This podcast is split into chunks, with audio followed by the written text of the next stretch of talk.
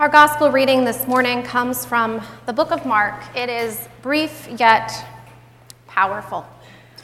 Mark one, verses nine through eleven.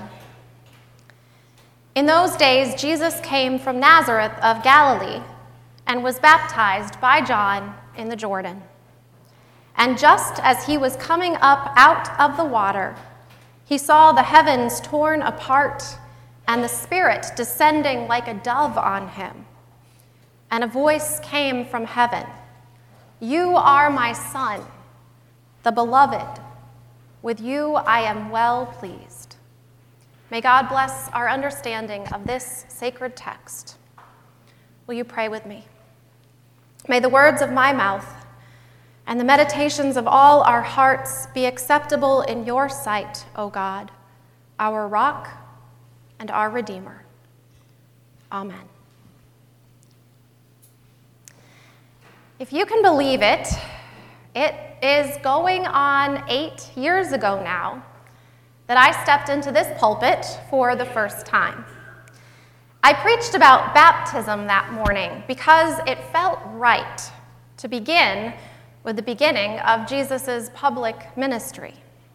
It felt good to commence with the commencement of our life in Christ. It also seemed like a fitting kickoff for a preacher ordained in a tradition that baptizes adults by immersion, starting a ministry in a congregation of the United Church of Christ, which uses considerably less water for the sacrament. If you were there on my first Sunday, perhaps you remember me reflecting on the disciple practice of baptism by immersion. It was one of the things I accepted with a raised eyebrow when I made the decision to become a member of a disciple congregation. The whole thing just seemed a little old-timey to me, a practice I associated with fanatics and fundamentalists, not progressive Christians. I had been baptized as an infant, which felt like a get-out-of-jail-free card. Since disciples are universally opposed to rebaptism, I could join the church without having to get my hair wet. And then, not long after I became a pastor, one of the teenagers decided she was ready to make the good confession of faith and be baptized. I was delighted and petrified. I guess I knew, at least theoretically, that I wasn't going to be able to get away with staying dry forever. But the whole idea was still so intimidating. There are logistics involved with immersion baptisms. There is plumbing involved with immersion baptisms. The chair of the Properties Committee was feeling a little fuzzy about how to fill and drain the church's baptistry. It had been a while. And since she'd seen the fear in my eyes whenever it came up, she suggested we do a trial run of the whole thing. We would meet in our swimsuits a week before the big day, fill up the tank, and I would dunk her as many times as it took to figure out the best way to ensure that the sacrament didn't last uncomfortably long. I ended up immersing her a good seven or eight times. So much for not believing in rebaptism. We giggled the whole time, joking about how holy she would be by the time I was through with her.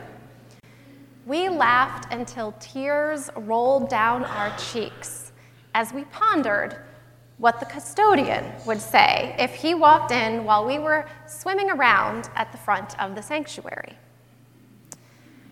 As I waded into the baptistry, the morning of that first baptism, I was ready. Both the baptizer and the baptized surrendered that day. The ordinary yet sacred waters of baptism flowed between our fingers and toes, warming us, washing us, drenching us.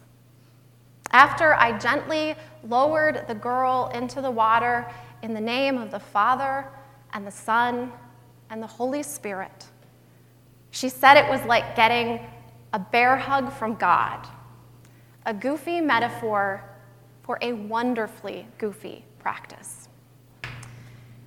I did have a pang of regret after the service as the drain gurgled and cleared. I've always wished that I had switched places with my baptismal guinea pig during our practice session, just so I too could know what it felt like to be fully immersed. But there's a part of me that likes that baptism by immersion is something I can only imagine. That seems to be a spiritual practice of sorts, one that you are welcome to borrow if you like. All you have to do is recall a time you've been soaked, swimming in a lake, taking a bath, getting caught in an unexpected warm summer cloudburst, and layer over that experience the words of blessing God speaks to each of us. You are my beloved child. With you, I am well pleased. You might even make a habit of it every time you happen to chance upon water. There is a whole lot of water in the world, from teardrops to oceans, all of it poised to become sacramental, a means by which God might express grace. If you believe anything you hear within these sacred walls, I hope you believe this: God calls you beloved. Trusting God's love, knowing deep in our bones that God looks upon us and is delighted, is not only the foundation of faith, it is the foundation of a life well lived. We have to know who we are and whose we are to find our way in this world. But knowing our own belovedness is not enough. We must know the belovedness of others. This too is foundational. As one writer put it, I am confident because I believe I am a child of God. I am humble because I believe everyone else is too. This may sound simple, and it is in the best possible way. But there are profound ramifications to proclaiming that we are children of God, that we are all children of God. Sometimes there are even political ramifications. This week we heard a lot about comments allegedly made by the President of the United States of America. I will not repeat them. The Reverend Doctor Terry Howard Owens, who is the first black woman to serve as president of my Disciples of Christ denomination, wrote these words of response. As Christians, we believe that all humans are made in the image of God and are therefore worthy of dignity and respect. We are called to love. And Jesus tells us that we will be known as his disciples if we have love for one another. There are certain roads that love cannot take. Love cannot take the road of discrimination. Love cannot take the road of hate. Love cannot take the road of oppression. Love cannot take the road of racism. Love cannot take the road of gender bias. Love cannot take the road of homophobia. There is no justifications for hateful and racist comments, none. As the nation prepares to honor the birthday of the Reverend Doctor Martin Luther King, Junior, I remind all those who claim to be followers of Christ to speak up against injustice, to work for human dignity, for peace, and for equal justice for all. Doctor King was most disappointed that those who called themselves Christians were telling him to wait until a more judicious time for action. Today it is clear that we still cannot wait. I call upon those who believe in the dignity of all persons not only to speak, but work together to rid our nation of systemic injustice, to register to vote, and to hold those who are not in solidarity with basic human dignity and justice to account.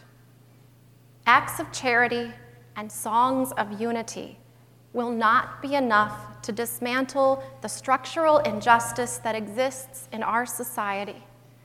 We cannot allow such hatred to stand unchallenged, and we cannot be silent or inactive in the face of words and actions that violate the commandment of Jesus to love all, all whom God has created. As another Christian leader noted this week, the world cannot be confused about what we believe. Do you truly believe you are a beloved child of God? Do you truly believe that everybody else is too? Let there be no confusion. Let there be no equivocation. Let there be no turning away from our oppressed brothers, no dismissal of our abused sisters. Let us be so fully immersed in the love of God, so deeply drenched in the grace of Christ, so completely submerged in the Holy Spirit that we become makers of peace, seekers of justice, witnesses of truth, with our lips and with our lives. Amen.